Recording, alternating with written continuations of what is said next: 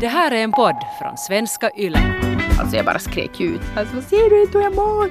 Din jävel. alltså det är ju hemskt att säga men jag kan säga som så att det som han inte gjorde och det som typ mina några nära inte gjorde. Det var det som drog ihop säcken till att jag insåg vad jag själv måste göra. Hej! Du lyssnar på Föräldrasnack med mig Karro och dig Rebecka. Välkommen. Välkomna! Idag ska vi prata om nedstämdhet.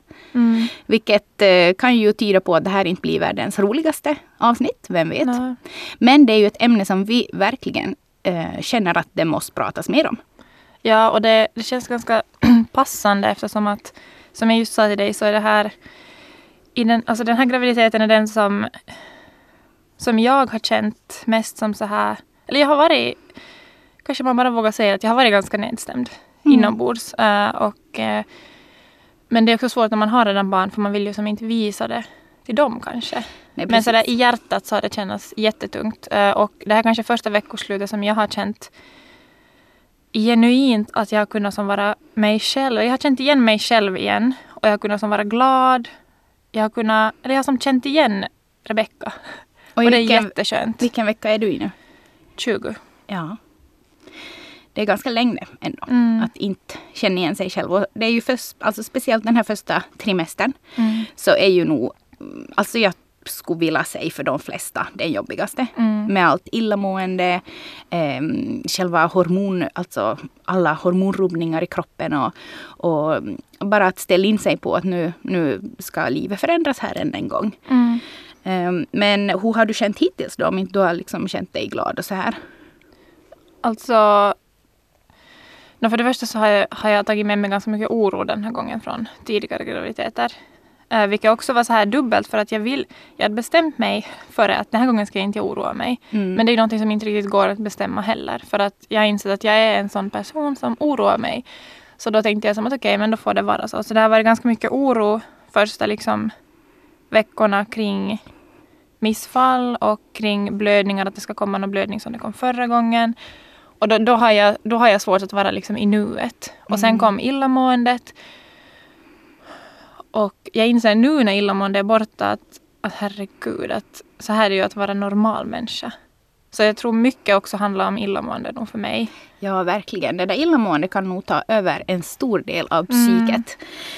Det här, under min första graviditet så hade jag ju hyperemesis då, som jag har nämnt. Ehm, och ja, alltså det var ju som att ruttna inifrån.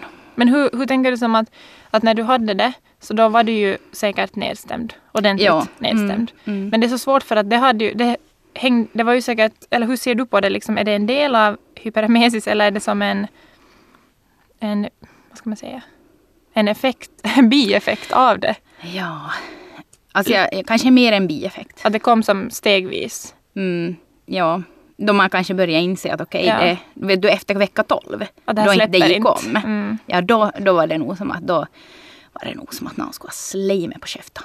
För tills vecka 12 så är ju folk såhär, ja men det går nog om i vecka Ja, ja. 12. Och sen är Ja. man sådär, nej men det kan nog hålla på till vecka 16. ja men riktigt senast till vecka 20. Men sen har jag hört att, att om man har det till över liksom vecka just 20 eller något sånt. Så då vet man oftast att man kommer att ha det ganska länge. Mm. Ja, och det är ju inte heller kul att höra. Nej absolut Nej. inte. Och det som jag liksom gjorde att jag blev väldigt nedstämd var ju de här tankarna som kom till mig under under den här tiden som jag hade som värst, liksom att jag kände att jag inte ville vara gravid. Jag kände att jag ville liksom snitta i på mig själv. Och, alltså jag minns en gång då jag bara tänkte som att det kan som inte vara värt det. Nej. Att jag, det kan omöjligt vara värt det. Men sen efteråt så Alltså det som är så konstigt är ju att jag har ju den erfarenheten av att ha en jättehemsk graviditet. Då med hyperemesis och spya sig och sen sammandragningar och allting in i det sista. Ehm, men sen efteråt så hade jag världens bästa spädbarnstid sen med Lo. Mm. Eh, alltså verkligen, det var som... Det var ljuvligt och jag mådde så bra. Eh, sen då väl min hyperemesis släppt och jag slapp den. Och jag kom, det var redan alltså tre dagar efter förlossningen så kände jag mig som Alltså jag kände mig som så fin och jag var som helt tillbaks och, och allting var som bara som Alltså himmelriket. Mm. Men det var säkert sån kontrast också till hur det hade på något sätt varit. Ja, verkligen. Och liksom, ja, vi hade så bra spädbarnstid och allting. Och sen så vågade vi ju bli gravida på nytt då trots eh, att jag var jättelivrädd för att få hyperemesis igen. För det är ju någonting man inte vill. Alltså ens Mm. åt sin värsta fiende. Eh, men sen så mådde jag bara dåligt i vecka 10 och sen lite så här i, ännu i vecka 12. Men att det gick över sen helt, min andra graviditet. Och det var ju som, alltså jag mådde så bra. Jag hade så, alltså, åh, så Men när kunde du börja njuta av det här när det började lätta just där? När tänkte du att, när förstod du att okej, det här, det gick om? Ja men det var redan typ i vecka åtta.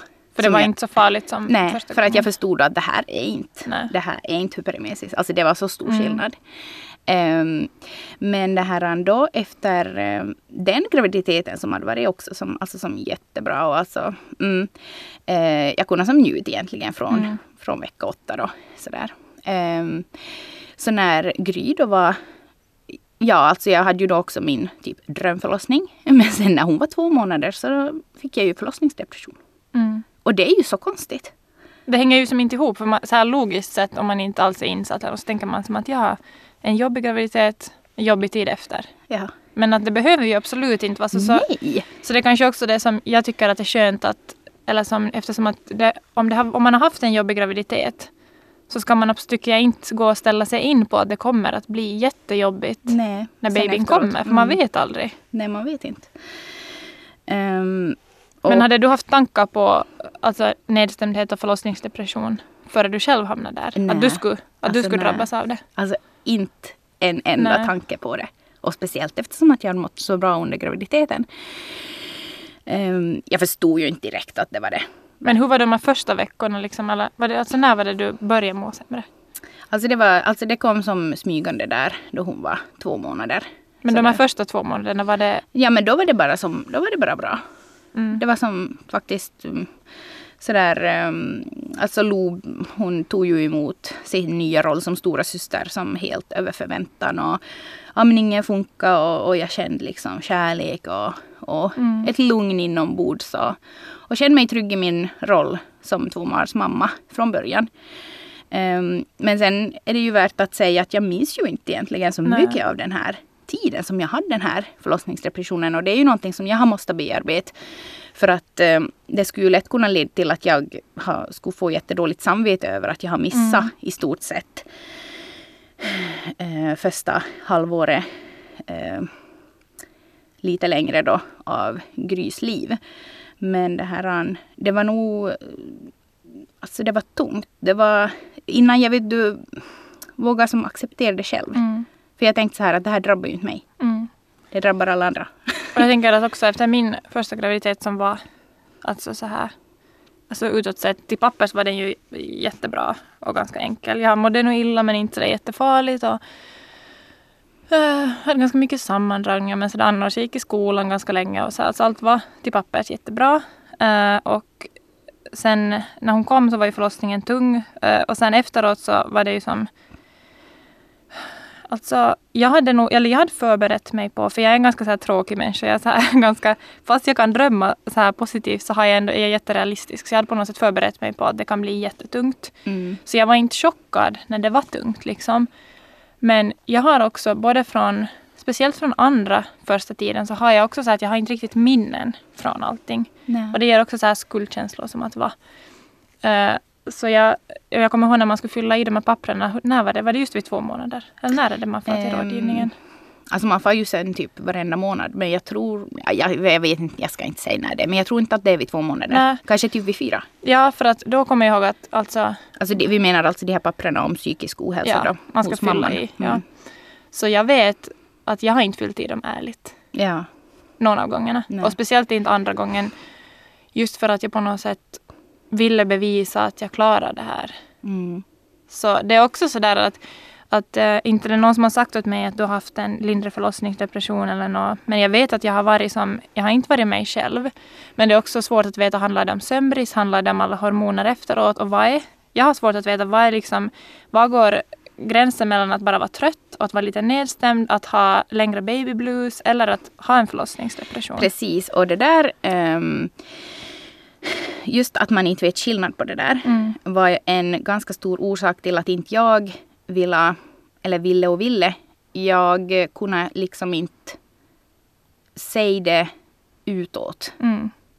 Um, för det var just i samband med att jag följde i de där papperna på rådgivningen då som det blev svart på vitt att jag har Mm. liksom en lindrig förlossningsdepression eller vad nu man ska säga. Lindrig och lindrig. Inte var den väl det heller men. Men nu börjar du inte förminska Nej jag det. vet för nu börjar jag igen. Ja. Men det här, jag tror det här är någonting som många känner igen på något sätt också. Att man ens att det känns lite som skamfyllt att ens säga det. Att man hellre säger jag var lite nedstämd. Ja men precis för att det var som att åt dem som jag då vågade berätta Mm. Nå, inte alla, men alltså som några. Så var det som sådär, vet du, att nej, du är bara trött och nej, att du är bara, du är bara lite, vet du, nere nu. Att det är ju så, som så tungt att ha två barn. Men det Och var att ju, alla upplever det. jo, men det var ju bara det att, alltså utåt sett så var det inte tungt för mig Nej. att bli tvåbarnsmamma. För Gry, alltså hon grät ju aldrig. Nej. Hon sov ju hela nätterna som Mm. ni vet om ni som har hört på sömnavsnittet. Lo tog ju det jättebra att bli stora syster, inga liksom utbrott eller någonting. Nej. Och vet du, vi hade som gemytliga dagar. Det var som bra. Mm. Så att jag hade som inte någon orsak att vara trött eller, eller liksom Och det, det, men jag tycker det är en bra som att komma ihåg det. Att, att, med tanke på vad du berättar att du ändå du kunde hamna där. mm, Och vi igen hade ganska kämpigt när andra barnet kom. Alltså reaktioner från stora syster och hon var ännu ganska liten, hon kunde inte prata ännu så det var svårt som att kommunicera känslorna och det var, det var som kämpigt första Mm. året. Och och också på något sätt där att det, har, att det behöver inte, det är inte vissa saker som avgör hur man mår utan fast allt utåt sett är jätteperfekt så kan Mm. man ändå må dåligt. Exakt. Mm. Och det var ju liksom då i samband med just, alltså innan det där, innan jag var till rådgivningen och fick det svart på vitt, då när jag pratade om, om Mm. mina känslor och så här. ehm, så var det som att, eh, alltså kanske lite som att vet du, folk ville som inte, de, de kanske som trodde att jag tyckte att det var skamfyllt. Mm. Så att de försöker lite så här, vet du, bortförklara Mm. hur jag kände. Fast jag egentligen bara skulle behöva höra typ att, att, att jag hör att du mår jättedåligt. Har du funderat på att, att få prata med någon? Mm. Eller liksom, eh, det är okej att känna så här. Och jag tror att det är en sån situation som jag själv upplever att när man när det, den här hösten har varit jättetung. Så det, man, man vet ju alla goda råd själv. Alltså man vet, man vet ju allt sånt där. Mm. Att du borde vila mer, du borde ta tid för dig själv, du borde bla bla bla bla bla bla. Men Som att liksom det skulle bli bättre av lite egen tid. Nej. nej, och då tänker jag som bara att om man, liksom vän, om man har en vän som mår, som man märker att den här, min vän är nedstämd eller det kan vara en förlossningsdepression eller någonting. Så finns som bara där och säger som att det kommer att bli bra. Och förminska inte. Nej, förminska inte det och bekräfta känslorna. Och, och jag tror att, vad heter det, vissa råd kan ju vara bra men jag tror oftast så vet man själv. Och det kan ge mera skuldkänslor att någon säger att du borde göra så här för jag vet att jag borde göra så. Exakt. Men om jag inte orkar göra Nej, så, så precis. hjälper det inte. Alltså, ja. Åh, när det var som värst för mig så skulle jag ju egentligen inte ens ha velat stiga upp ur sängen. Men liksom med ett spädbarn och en tvååring så man är ju Mm. illa tvungen. Mm. Vardagen fortsätter ju. Ehm, och det som gjorde jättejobbigt för mig var just det där att jag ville inte att mina flickor skulle se hur jag mådde. Mm. För att eh, det är ju jättehemskt att säga men alltså jag hade alltså inga känslor i min kropp. Mm. Och då handlade det inte bara om att jag inte hade känslor till barnen. Jag hade inte känslor till någonting. Mm. Och att vet du vara nybliven tvåbarnsmor och inte känna känslor för sina barn. Alltså nej. Fy. Och Alltså, sen när folk frågar att ja, det ser, ni ser ut som att allt är så bra, bla bla bla. mm, Så känns det ju säkert som att man eh, måste hålla upp en fasad också. Ja, alltså det var ju så att jag, jag blev ju väldigt så här isolerad på något sätt. Mm. Jag försöker att inte, alltså jag bloggar inte då på, alltså jätte, jätte, jätte ytligt och sporadiskt så här. Eh, och sen också hade jag någon paus på två månader, vilket ju aldrig egentligen händer. Från nyår och framåt, där då det, hon är ju född i augusti. Ehm, att jag, jag tyckte det var så tungt med den där fasaden så att jag liksom undvek att eh, vistas bland folk Mm. så att säga. Ehm, och sen det här, så när jag ser tillbaks på den nu så tänker jag ju så här att var, var och en är ansvarig över sin egen lycka i livet. Man kan Mm. aldrig lägga sin lycka på någon annan. Och det var ju också det som jag insåg där efter typ fem månader att, att jag kommer inte att få hjälp av någon annan. Jag, ingen annan kan ta mig ur det här. Nej. Att jag måste bara nu börja försöka hitta mina egna sätt att jobba mig ur det här. Mm. Eh, jag måste liksom för det första tro på mig själv och Mm. acceptera hur jag mår. För att annars kommer jag inte vidare. Eh, Hur, och var sen, det, hur var det hemma? Pra, kunde du prata med Robert om det? jo, vi kunde ju nog prata om det men, men alltså nej, det var också där som jag insåg liksom att nej, jag kan som inte på något sätt lägga det här på honom. Nej. Liksom att, eh, att jag behöver eh, Men kunde du vara ärlig med hur det kändes med honom? Jo, alltså jag bara skrek ut liksom. Mm. Så alltså, ser du inte hur jag mår? Din Och hur- jävel! Vad gjorde han liksom som, eller var det någonting han gjorde som, som kunde hjälpa, eller som hjälpte dig på något sätt eller gjorde att, att du blev så här, tryggare i dig själv i den situationen? Nej. Eller var det bara... Alltså, det, alltså det är ju hemskt att säga men jag kan säga som så att liksom det som han inte gjorde och det som typ mina några liksom nära inte gjorde och det som min svärmor inte gjorde, det som min mamma inte gjorde. mm, Det var det som liksom drog ihop säcken Mm. till att jag insåg vad jag själv måste göra. mm, Sådär. Ja, alltså som, som alltså att, få, att, att, att få den där bekräftelsen. Mm. Vet du, att du mår så här nu men det kommer inte bli bättre. Mm. Det skulle vara så viktigt. Istället för att försöka, vet du. Nej men du, du inbillar dig bara och vet du, Mm. att det inte är det sådär och att, eh, typ, att jag kan sköta någon, någon dag om, om du vill få göra Mm. någonting på egen hand och sådär. Men jag säger inte heller, alltså inte är det heller liksom, inte är det heller någon annans uppgift. Men som utomstående, eller som så här, som av erfarenhet så om du har en kompis eller en svärdotter eller en eh, dotter som du märker att håller på att bli nedstämd och, eller har det jobbigt bara. Så alltså bekräft känslorna. Var där bara. Lyssna. mm. Mm. Och varken, jag tänker som också att, eller från mina egna erfarenheter, som att förminska inte, men inte heller som förstora det på Nej. något sätt. Nej. Att inte heller som sätt skuldkänslor Nej, genom att, att, att man får vara orolig för sin vän. Men man kanske inte ska visa det jättemycket. För det kan också sätta skuldkänslan som på att jag är så orolig att uh, vad ska jag, jag måste som, hur ska jag förklara? Nej men då blir det ju kanske lite som att vännen inte riktigt vågar berätta allting. Jo, och som att jag måste, jag måste försöka ändå lite hålla upp en fas, fas, Ja, fasad exakt. för att jag vill inte att du ska vara orolig. Precis, det var det jag tänkte också. Liksom Ja. att, att det blir ju ganska lätt sådär då att då orkar man kanske inte riktigt umgås. Nej, att mer som att bara att, just som vi talade i något annat avsnitt också om att, att bara som finnas där och att, alltså typ att få umgås med någon kravlöst utan att ha någon Mm. press på någonting. Precis. Men hur skulle du reagera om typ du skulle märka att eh, efter nu, alltså för pappor kan ju också ha förlossningsdepression och vara nedstämda och så här. Alltså hur skulle du reagera tror du? Om Jim skulle säga att nu, nu håller jag på typ till bli inte, kanske, kanske, alltså, jag tror inte pappor skulle säga så här. Jag tror jag håller på att få en förlossningsdepression. kanske de säger mer typ att, att jag känner mig som så typ tom. Mm. Jag känner mig som motivationslös. Nå, jag som har varit egen erfarenhet jättemycket av olika terapier och ditt och datt. Så skulle jag nog absolut, för det första som att vi alla att vi ska gå tillsammans och prata med någon. Om inte det räcker att vi pratar hemma.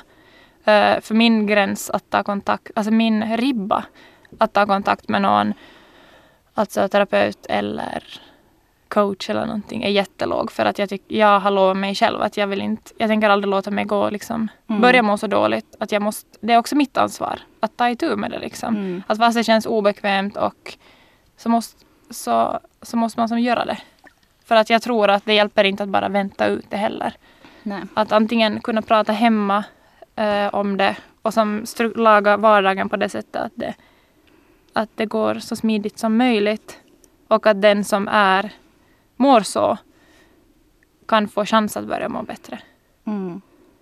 Men jag tror inte att det, att, eller jag tror som att Alltså det är ju svårt, det beror på hur känslorna ska vara. Jag vet inte hur det är att om pappan blir nedstämd och deprimerad, att vad, vad är det liksom, är det samma känslor som mamman har? För jag, jag känner ju igen i mig själv att det skulle säkert vara mycket skam kring att jag inte känner någonting för barnen och så här, men jag vet inte hur en pappa skulle uppleva det Mm. riktigt. Ja, det är ju förstås svårt att säga och det där är ju säkert också individuellt också för mammorna. Mm. Men det här, ja. Um, oh, fy vad det skulle vara tungt. Ah, Mm. Jag tycker det är så tungt med psykisk ohälsa. Mm. Fast det är som så vanligt och sådär. Men det är ju så tungt. För att jag tycker det är både tungt att ge- gå igenom det själv förstås. Och inte veta när man ska komma ur det. Jag visste inte om det skulle ta ett år eller ett halvår eller två år. Men sen också att vara som utomstående och stå bredvid och typ tänka så här, hur ska jag göra för att ge hjälp? Vad kan jag säga? Vad kan jag göra? Vi måste som, och typ få nästan panik. Mm. Liksom att, att jag måste få hjälp dig. Mm. Det har jag erfarenhet av också. Och det är nog, alltså, inte det, alltså, det är ju absolut inte lika tungt som att själv vara där. Men speciellt då det är någon som man tycker om. Och som står en nära så är det nog liksom att man vill ju hjälpa så mycket. Men hur mycket just, som vi pratade om just, att hur mycket är det för att det hjälper. Mm. Men att bara finnas där. Mm. Ja. Men hur känner du nu då inför tredje ehm, barnet och spädbarnstiden? Är du liksom... Eller hur har det varit förr? Liksom? Du, du, lite nämnde ju just... För jag minns att du någon gång har berättat då när, när eh, Tia sov så dåligt och så här att du fick... Eh, att du inte riktigt minns allting därifrån och, och tampades med sådana känslor. ja, då mådde jag nog jättedåligt just när hon var, alltså kanske från att hon var tre månader tills hon var åtta, nio månader. Eh, och som, eller jag hade nog som daglig ångest och just också för att det var så svårt kanske liksom eller som allt var ganska svårt eftersom hon sov inte. Eh, sen hade, då sov ännu Alma på dagen. Det var svårt att få henne att sova. De sov aldrig tillsammans. Det var som, allt kändes som jättetungt. Plus att jag hade också den här eh, skolan som stressade mig jättemycket. Så då hade jag nog som ångest varje dag. Och för, men det är därför att eftersom att jag har så mycket så här psykisk ohälsa i bagage. Så på något sätt blir det känns inte som något, det är mer som någonting bekant för mig. Mm. Att det känns som att, att jag, är- nu är jag här igen ungefär. Eh, och samtidigt så är det att jag är inte rädd för det egentligen. Nej. Vilket också kan vara lite eh, dåligt för att det blir mitt sätt att hantera liksom, situationen om jag mår dåligt, om jag är trött. Sådär. Att jag bara svänger det mot mig själv. Och då kan det bli ganska tungt och speciellt om man är den som är hemma varje dag. Man är ganska ensam med allting. Eh, och sen när partnern kommer hem så kanske man bara typ, vill bara vara för sig själv. Bara så, "Åh, kom inte nära mig, Mm. jag orkar inte prata, nu sover barnen äntligen, nu vill jag som bara sitta tyst på soffan. Nej men exakt, alltså det där känner jag ju verkligen igen. Jag kände ju som sådär att jag inom situationstecken bara var en mamma. Mm. Och det fick ju mig att må som jättedåligt. Mm. Fast man inte, inte det är ju så bara. Nej, Till bara vara en mamma. Men att på något sätt så, alltså jag blev typ galen av att bara ha den uppgiften. Mm. Jag ville liksom ha någonting annat också som, som liksom ger, alltså, det ger ju förstås att vara Mm. mamma men nu är det ju som tungt. Speciellt Ja, då man har absolut. två barn under två. Mm. Och just det där att jag, jag nog Fast, eller jag har nog ändå alltid velat ha en sån här liten så här duktig fasad kring mig. Och kanske Mm. sen när den liksom rämnar totalt och eh, jag också vågar som visa exakt hur jag kände åt Jim. Så då på något sätt släppte jag också in honom att hjälpa på, något, på ett annat sätt. Mm. Och då började det som bli bättre och sen började jag ju med min, alltså sen började jag som fota mera också. Så jag, hade börjat, jag hittade som min egen grej utanför att vara mamma. Precis. Så det var liksom att jag kunde få en dag i veckan. Eller en eftermiddag i veckan och fota. Och då hade jag som min grej. Mm. Så då var jag inte bara mamma. Fast Mm. det är någonting jättelitet så var det. Eller i början var det bara typ att få handla ensam. var Mm. liksom min grej. Nu får jag veckohandla, nu lämnar jag allt. Ansvar. Ja, ja, men som att, att göra någonting där man bara får vara för sig själv också tror jag nog är jätteviktigt. Speciellt om man bara är hemma. Mm. Bara, bara, bara. Och så kände jag mig också lite isolerad när vi bodde då på landet. Och jag, vi hade just flyttat dit så jag kände inte någon som bodde där och sådär. Och det var som, ja. Men inför, inför tredje så, eller jag tycker allt känns väldigt annorlunda. Eh, det känns som att de här två första var ganska så här tätt in på varandra. Och då blev det lite som det blev. Jag var en väldigt så här stressad människa. Så här, skulle vara duktig hela tiden och så här perfekt. Och, Mm. nu känns det mer som att det har varit en tid var jag har hunnit reflektera ganska mycket mellan de här, mellan andra och tredje. Och som hunnit med så mycket annat och lärt mig liksom om mig själv också så mycket. Mm. Så den här gången känner jag mig nog mera som, jag vet inte, trygg. Mm. Eller jag inte, ja jag vet inte. Det känns jätteannorlunda i alla fall. Mm. Nej, men jag känner också faktiskt samma sak. Speciellt eftersom att det bara var två år mellan första Mm. och andra. Och nu är ju ändå Gry som är vår yngsta tre och ett halvt. Mm. eh, när lillebror kommer. Så det, är som nog, det känns som en helt ny, helt ny grej. Det känns Mm. som att jag typ ska få första barnet på nytt. Jo, och så känns det som att för att när, när andra barnet kom så då hade jag varit hemma liksom med Alma. Så hon var som närmast mig på något sätt ändå. Mm. Det var mamma som var, gällde oftast. Men nu har de båda blivit så pass stora så att Jim har en jättebra nära Mm. relation till Mm. dem. Liksom att det har ingen skillnad om egentligen oftast om det är jag eller Jim som är hemma med dem eller vem som nattar och sådär. Så det känns också så här tryggt att nu har det är liksom han och flickorna Mm. fungerar. Det kommer säkert bli lite så i början att det är jag och babyn och så han och flickorna på något Mm, sätt. Precis. Och det känns också tryggt för då känner jag som att, att fast, jag hamnar, fast jag skulle hamna sitta i soffan första veckan och bara amma så är de ändå som, att det funger, kommer att fungera ändå. Mm, mm. För att första gången var det ändå så att Alma var van att vara bara med mig hela tiden. Och då blev det tror jag extra svårt för henne när jag sen hamnade ha en baby på mig hela tiden. Exakt, det blir som så mycket enklare för barnet då att få sådana känslor som de aldrig har känt förr. Mm. Typ att, och liksom bli, få sådana utbrott och hoppa i soffan och vara Mm. frustrerade över att eh, mamma inte är som tillgänglig som hon var förr. Och plus att de har varandra också. Exakt, alltså ja det ser jag fram emot. Mm. Det kommer att bli fint. Ja. Hoppas jag. Bara inte som bråkar bara och man bara Slut skrik baby sover. Man bara eh, okej kanske jag också själv skulle sluta. Men hur ska vi, hur ska vi avrunda det här? Ja, mm, alltså jag tänker som så att ehm, jag vill liksom säga några vanliga tecken på att man är Mm. på väg in i en förlossningsdepression. Um, det, alltså, det börjar ju oftast med nedstämdhet förstås. Mm. Och det kan ju också då vara att man vet inte att är det här bara vanligt, liksom går det om efter tre dagar Mm. eller så här. Men det är väl sen då det liksom börjar hålla i sig. Mm. Um, extrem trötthet, eh, svårt att känna glädje, Ehm, att man får mycket skuldkänslor. Man har känslor av hopplöshet. Den, alltså när man läser det så här, bara känslor av hopplöshet, så alltså, okej. Men alltså ja, verkligen. Men jag känner nog igen de där som du har hittills sagt i alla fall. Ja, eh, humörsvängningar. Att man liksom blir jättelätt irriterad och sådär.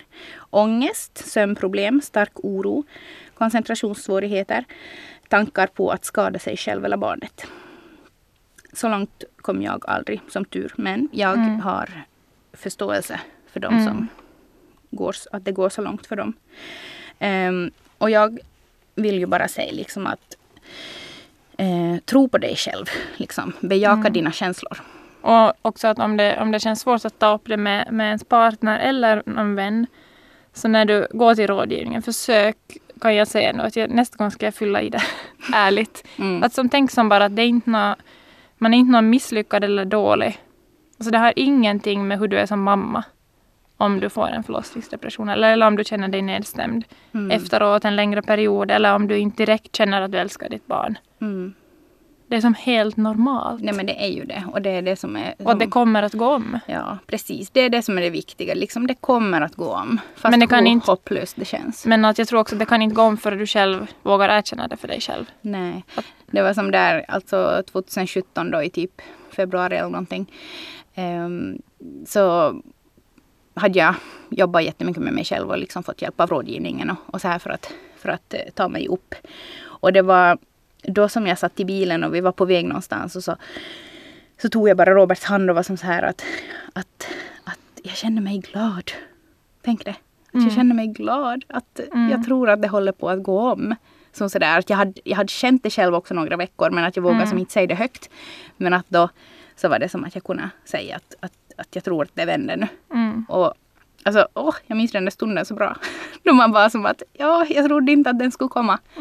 Mm. Men så kom den och att jag kunde som känna glädje och att jag såg fram emot saker och jag kände motivation och känslor. Jag kunde också vara arg och det var Mm. skönt. Det hade jag inte varit på länge. Mm.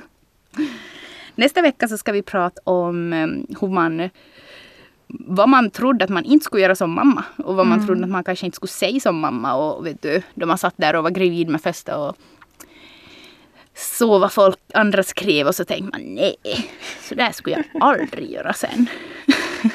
Mm. Vi har fått in mycket meddelanden från er lyssnare vilket är superkul. Så det ska vi prata om nästa vecka. Ha det bra tills dess. Ha det bra, vi hörs, hej då! Hej då!